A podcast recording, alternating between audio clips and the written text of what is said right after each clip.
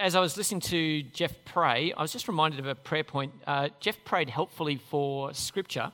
And um, I just thought it'd be worth you guys, if you're able to remember through the week, to pray for scripture. We have a, um, uh, over 200 kids that we teach down at the Oran Park Public School. Uh, there's been um, some disruption with scripture, and uh, we have a big meeting with the principal Tuesday, I think, um, that Michael's going to be at. Um, I might choose to go with him. But essentially, the, the principals found the other scripture providers to be uh, unreliable. And in a school that's grown to 1,600 kids this year, um, not having classes covered is actually causing her a lot of grief. And um, so they're just in a point where she's really frustrated with scripture. Um, can I ask you to pray? In fact, we might just stop and pray now. Um, it's a really strategic ministry.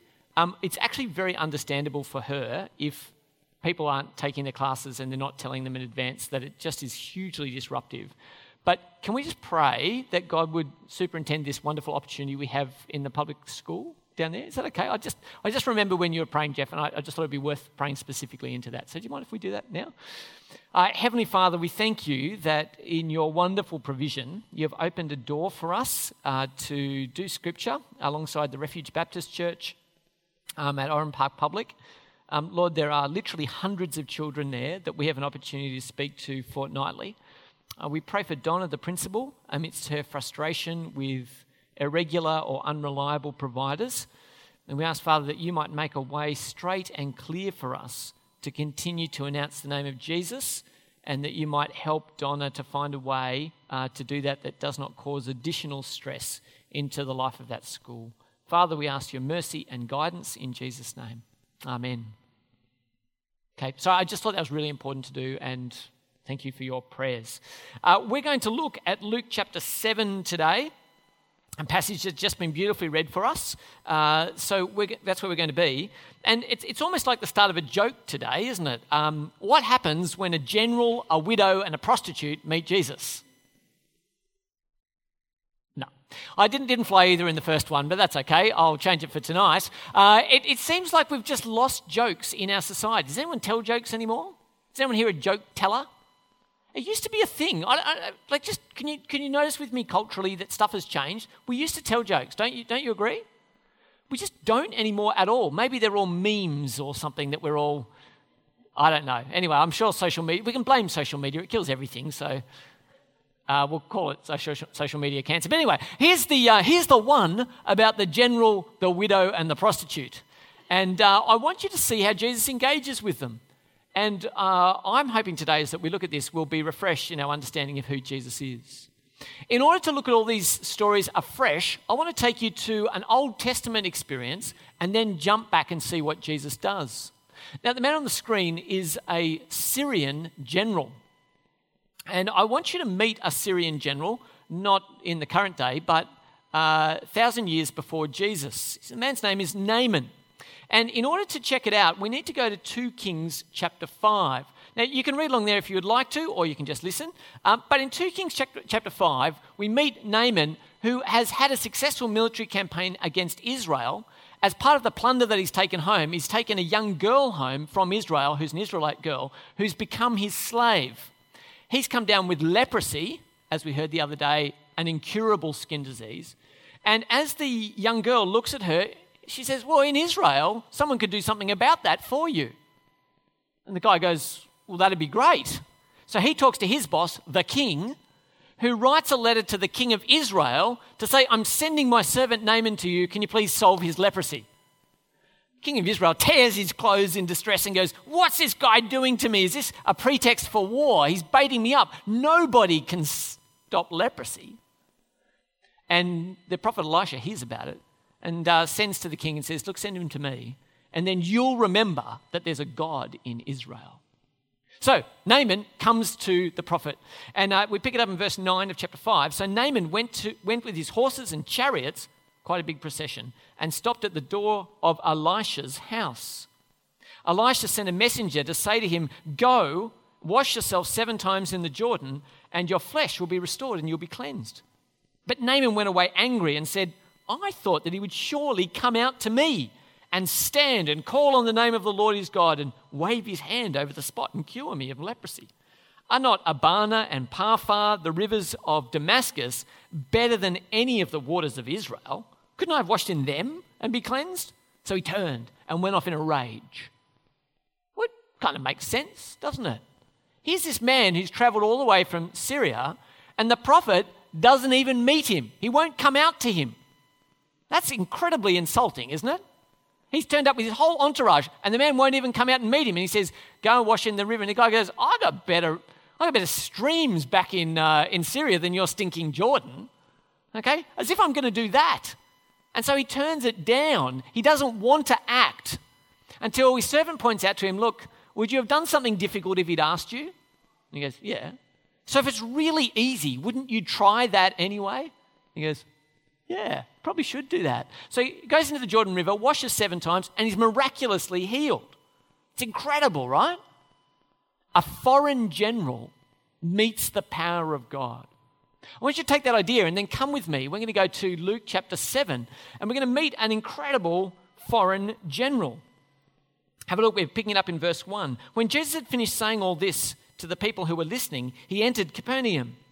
There was a centurion's servant whom his master valued highly, was sick and about to die. The centurion heard of Jesus and sent some elders of the Jews to him, asking him to come and heal his servant.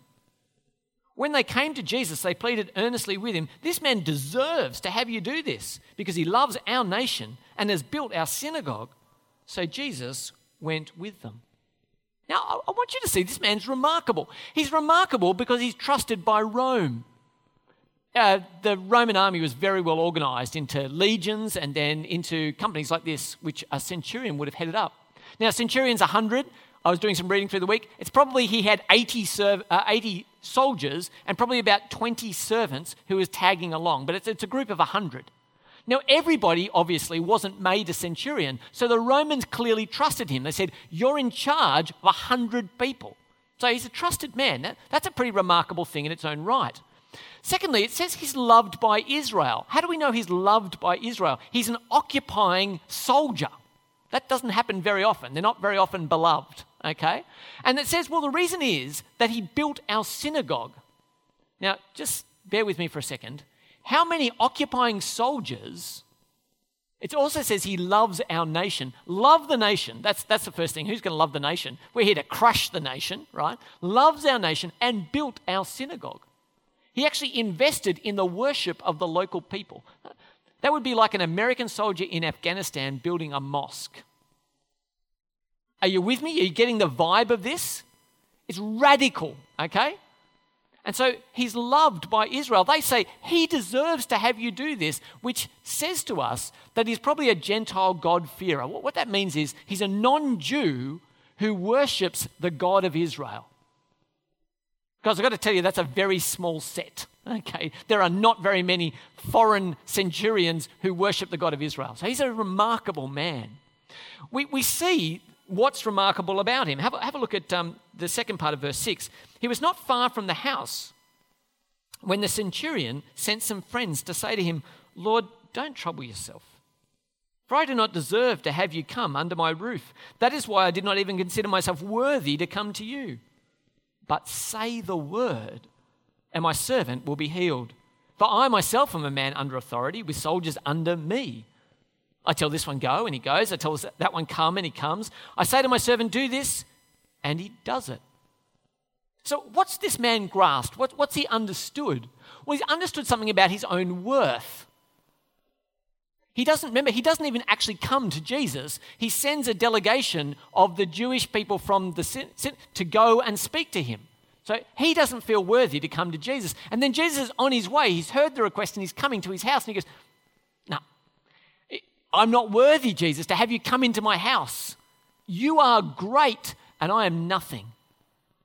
Even though he's a Roman centurion, he feels as nothing before the Lord. He realizes his actual status in life. So he's realized his own worth, and then he's realized something extraordinary about the authority of Jesus. He says, I live in authority land, okay? I have guys above me, they tell me to do stuff, and I go do it. I got guys under me, I tell them, they go do it. You aren't under anyone. Are you with me? Jesus is under no one. And so he says, All you need to do, Jesus, is to command it, and guess what? It'll happen. And guys, I want you to see that this centurion is so much like us in the sense of all the other healings that we've seen have happened in proximity to Jesus. Are you with me? So Jesus is standing next to them, or Jesus touches them, or Jesus says to the man in the synagogue, even stretch out your hand. He's right there. Now, Jesus isn't right with us, is he? He's at the right hand of the Father in heaven right now. And so, in a profound sense, this story is like us. We aren't in the presence of God in the sense of the presence of his son Jesus all the time. So, the question is what happens? What can Jesus do at distance from need? What can Jesus do at distance from need? Are you with me? Well, let's see. If we have a look, we can see what happens. Jesus speaks to the man in verse 9, says, When Jesus heard this, he was amazed at him. Oh, he doesn't speak to him, he was amazed at him. And turning to the crowd who followed him, he said, I tell you, I've not found such great faith even in Israel. Then the men who had been sent returned to the house and found the servant well. Jesus is amazed. He says, This man understands something about me that no one else in Israel has grasped. The rest of you are looking at me and you see me do great stuff, and that's amazing. But this guy, he gets it. He gets that I rule over all and that I have authority in my word. He says, No one, he doesn't have a peer in Israel. The foreign soldier is without peer in his faithfulness. That's extraordinary. And then Jesus does his usual amazing things. What happens? The, the, the friends go and they return home and they find what? The servant healed. What does it prove to us? Jesus can heal at distance by his word. Extraordinary, right? So, my question is will we show his humble trust without presumption? Will we go, Jesus, I trust you so much, but I count myself of no great worth? Do you see? I lift Jesus up and I put myself beneath him. And what he's left with is something wonderful the praise of God. Because when that happens, what does everybody do? Everyone in the crowd who sees the boys go home goes, That's amazing. Jesus just healed him without even going to his place. And they praise God. Praise happens. Tell you who else is praised? Jesus praises the man who has faith. Wouldn't it be great to hear Jesus' praise for our faith? The second story, the story about the widow, I'm going to start in a, uh, in a box. Uh, this is called a glove box. I hadn't met one of these before. Not your car, right? Um, a glove box. It's, it's a box that's got gloves built into it. And the idea is that you put your hands into the gloves so that you can touch the things inside that are deadly and dangerous and they won't get to you. Don't touch these things, they'll kill you, is essentially what's going on. I want to take you to a story where we see don't touch this, it'll kill you. It's in uh, it's in 1 Chronicles chapter 13 with a bloke called Uzzah. Uzzah. 1 Chronicles chapter 13. Now, David has been trying to move the ark of God into Jerusalem. Do you know about the ark of God? Gold box. Inside it are the Ten Commandments, a jar of manna, Aaron's staff that had budded, and it's got some cherubim, seraphim. Someone will correct me. Cherubim, yeah, great. No, everyone's going, oh no, not that one, the other one. Great, no, I've got it now. Okay. Winged beasties are over the top of this, right? Why does it matter? This box is representative of the place where God says, I will dwell where this is. The concentrated presence of God on earth here. And so God had given them some very specific plans for how to move this. You needed to have rods through the rings. They needed to be on the shoulders of people. It needed to be carried by specific people, by the priests. Now, I want you to see what happened. And 1, uh, 1 Chronicles 13 says, They moved the ark of God from Abinadab's house on a new cart with Uzzah and Ahio guiding it. David and all the Israelites were celebrating with all their might before God with songs and harps and lyres, tambourines, cymbals, and trumpets. When they came to the threshing floor of Kidon, Uzzah reached out his hand to steady the ark because the oxen stumbled the Lord's anger burned against Uzzah, and he struck him down because he's put his hand out on the ark. So he died there before God. And we go, What? It's a crazy story, right? It's a, it's a phenomenal story. There's a celebrating procession. Everyone's playing musical instruments. The ark's going along. What was it on? A cart. Should have been on a cart. shouldn't have been on a cart. So it's going along on the cart, and then Uzzah decides, oh, whoops, better catch God. Wouldn't want God to fall on the ground. So he feels, I've got to intervene and save God. And in his presumption, presumptuousness, sorry, touching the ark, which he was not supposed to do, results in his death because God is holy and he is dangerous to sinners. Because that, that, is a, that is, a, is a weird thing for us to get in our heads, right? God is holy and he is dangerous to sinners. Now, what happens when the Son of God meets this widow? Let's have a look. We're going to uh, chapter uh, 7, verse 11 and following. Soon afterwards, Jesus went to a town called Nain, and his disciples and a large crowd went along with him. As he approached the town gate, a dead person was being carried out, the only son of his mother, and she was a widow, and a large crowd from the town was with her. See, there's two crowds. It says a short time afterwards. I, I don't know how short afterwards, but Luke links them together. So here's a crowd that's coming along with Jesus, full of faith. Did you see the incredible thing that happened when the centurions? And that was amazing. Jesus is amazing. So they're full of faith and life, and they're traipsing after Jesus as they're going to Nain. Coming out of Nain is this crowd with a widow. Do you notice her situation? She was a widow and she just lost who? Her eldest son, her only son. So effectively, she was going to be destitute because who would look after her, right? She was in this very vulnerable situation. And this crowd that's coming out with her is full of death and mourning. It's a despairing crowd that follows the widow and the bier with the body on top. See the energy coming this way and the energy coming the other way, yeah? It's a, what will happen when they meet? And so we see as we look at uh, verses 13 and following. When the Lord saw her, his heart went out to her and he said, Don't cry. Then she went up and touched, then he went up, sorry, and touched the bier where they were carrying him on and the bearers stood still. He said, Young man, I say to you, get up. The dead man sat up, began to talk, and Jesus gave him back to his mother. Because this is extraordinary, isn't it? It's extraordinary. Here's the really interesting thing. I don't know if you remember with the leprosy a while ago. If a clean person touches a leper, do you remember what happens to them? They become unclean. Do you remember that? If a clean person, spiritually clean person, touches a dead body, do you know what happens to them? They become unclean. What happened when the sinful people touched the living God? They died. So here we go. Here's the living God touching a dead person. Are you with me? What's going to happen? Well, what happens? Life. Life happens. Do, do you see? It's extraordinary. God isn't dangerous anymore. He's bringing restoration, He's bringing wholeness, He's bringing healing.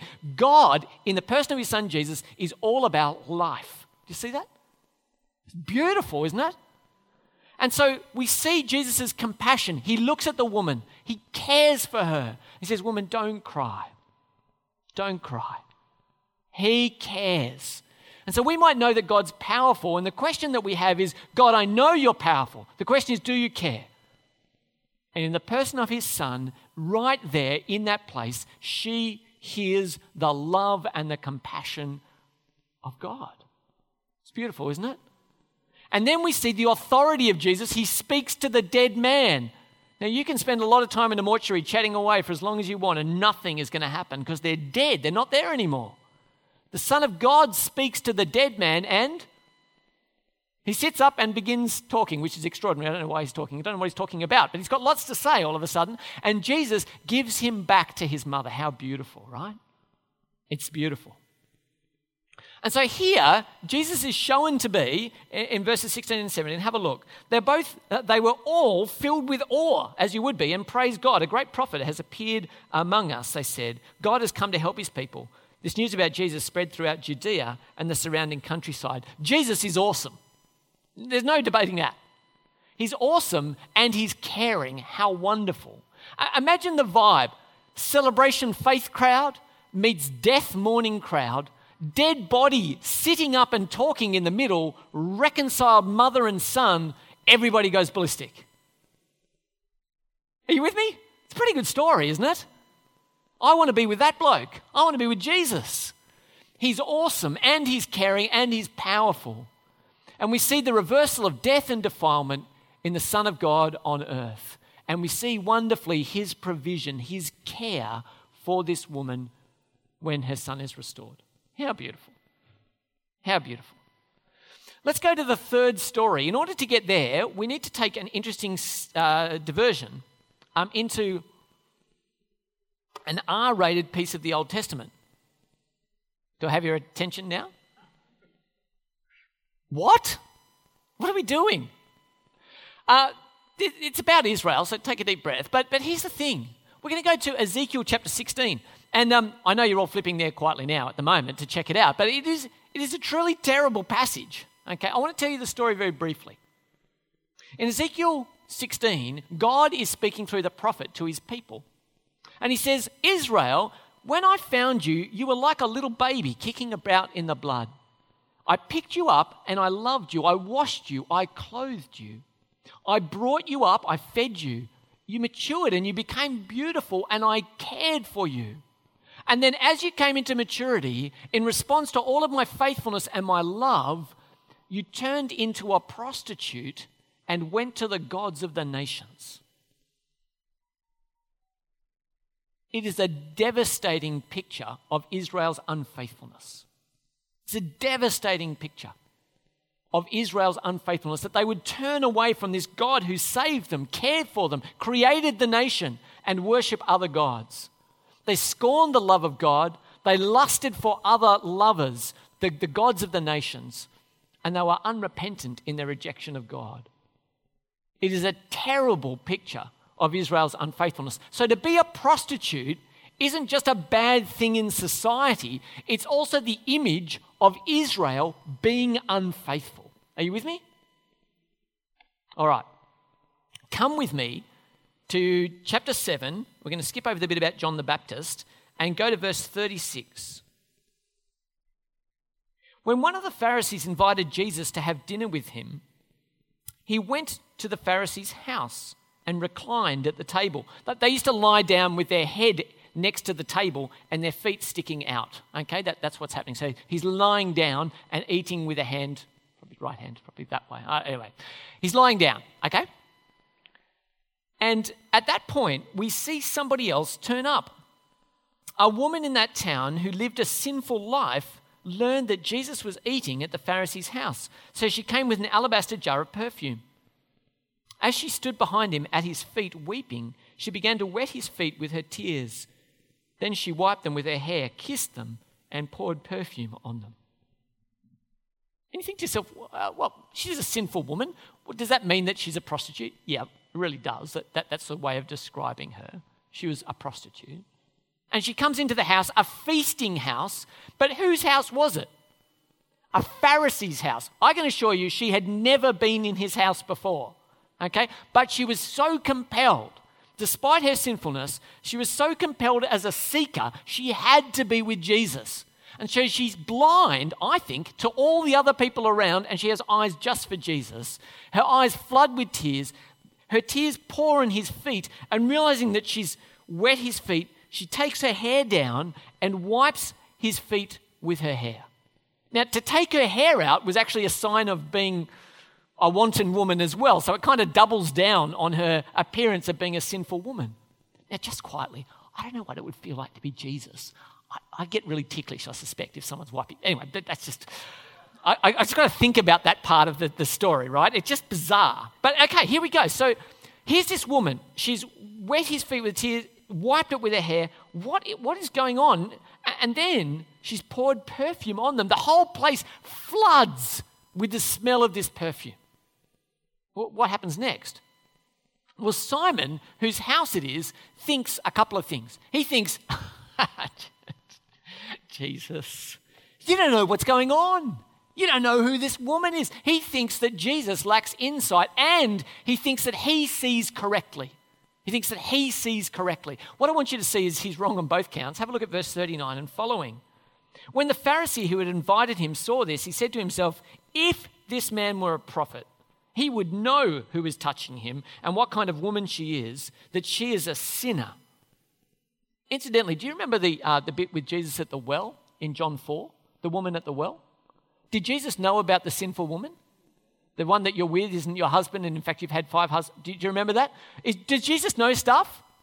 Of course he does, right? But this man thinks, no, no, I've got Jesus. I've got Jesus. He doesn't know what's going on here. Jesus answered him, hey, uh, Simon, I have something to tell you. Be afraid if you're Simon, right? Oh, tell me, teacher, he said. Well, two people owed money to a certain money lender. One of them owed him 500 denarii. Uh, denarii is about a day's wages. 500 denarii. The other 50.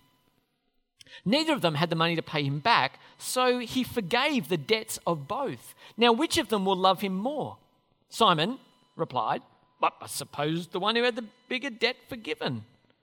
You've judged correctly, Jesus said. This is really interesting, guys. It's a fascinating story. Because here's the thing Jesus didn't lack insight. Jesus alone sees clearly what's happening in this room. Jesus alone sees clearly what's happening here. And while Simon thinks he sees correctly, in answering Jesus' question, he gains insight he didn't have before. Have a look at the way Jesus brings it into land in verses 44 and following. Then he turned to the woman and said to Simon, uh, sorry, then he turned to the woman and said to Simon, Do you see this woman? I, I think the answer is yes, Simon had saw, seen her before, but he'd never seen her before. He hadn't looked properly, right? New eyes. Do you see this woman? I came into your house. You did not give me any water for my feet, but she wet my feet with her tears and wiped them with her hair. You did not give me a kiss, but this woman, from the time I entered, has not stopped kissing my feet. You did not put oil on my head, but she has poured perfume on my feet. Therefore, I tell you, her many sins have been forgiven, as her great love has shown. But whoever has been forgiven little loves little. Then Jesus said to her, Your sins are forgiven. The other guests began to say among themselves, Who is this who even forgives sins? Jesus said to the woman, Your faith has saved you. Go in peace. The keys to this picture of the story here is faith. She has extraordinary faith in Jesus, has eyes only for Jesus, pursues Jesus, and what he gives her is the thing that she longs more than anything. Nothing else. Not her precious perfume. No, no, pour it out on Jesus because he can provide the one thing I can't buy anywhere the cleansing of my soul.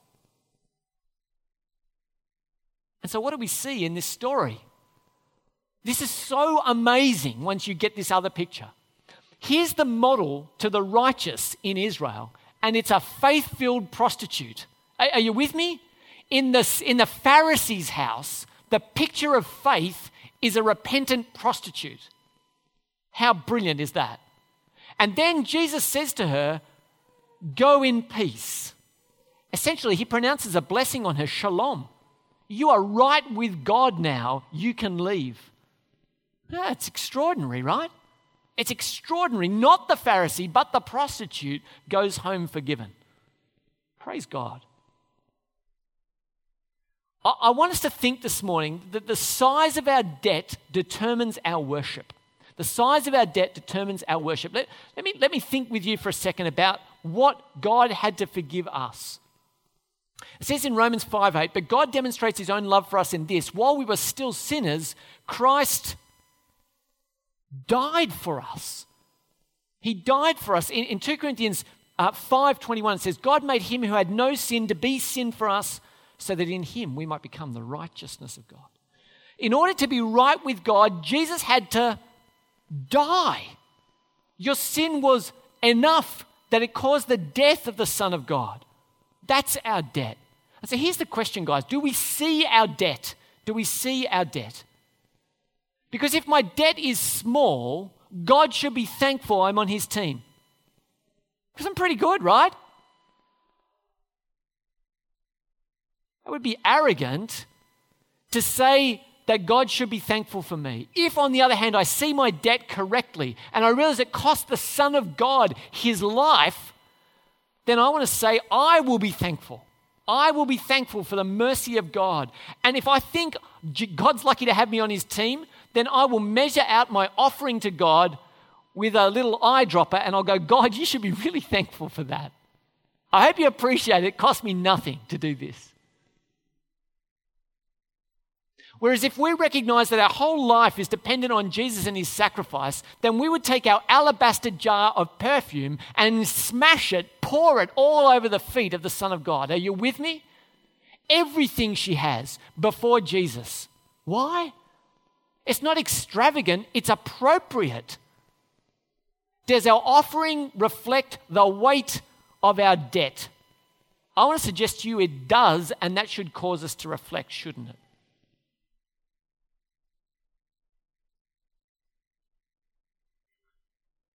For with the measure you use, it will be measured to you. With the measure you use, it will be measured to you. How much did she pour out? Everything she had. So, what do we do with these interactions? What do they teach us? Well, from the centurion, I hope that we learn Jesus can be trusted at distance. Is that right? He is, he's powerful, he has authority at distance. But we need to maintain our humility before God. From the widow, what do we learn? The God who is there will offer comfort to us. The God who is there will offer comfort to us through the presence of his Holy Spirit. He will never leave us or forsake us. He said he will send his comforter to be with us. May we know and love and experience the comfort of Jesus. And from the prostitute, we learn mercy, don't we? We learn the mercy of God and we learn the right response to mercy is worship, pouring out our lives in recognition of what God has done for us. So, do we want to know the praise of God? Well done, good and faithful servant. Well done for your faith. Do we want to know the provision of God? Do we want to know the peace of God? Then we need to know the forgiveness of God. And we need to know that the one who had the bigger debt forgiven is the one who will love the most. Brothers and sisters, it isn't that we don't have a debt, it's that we don't see it properly. Let me pray.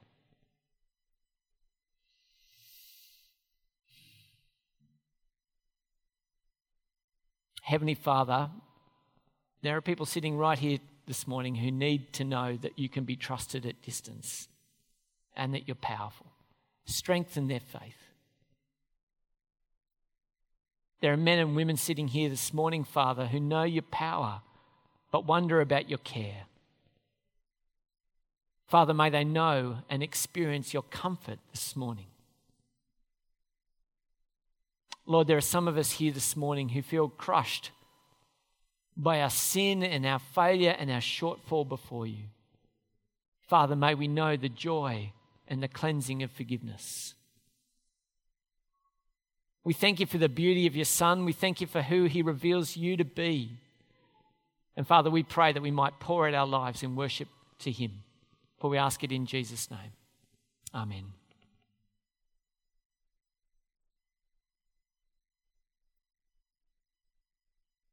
Jesus is good, you reckon?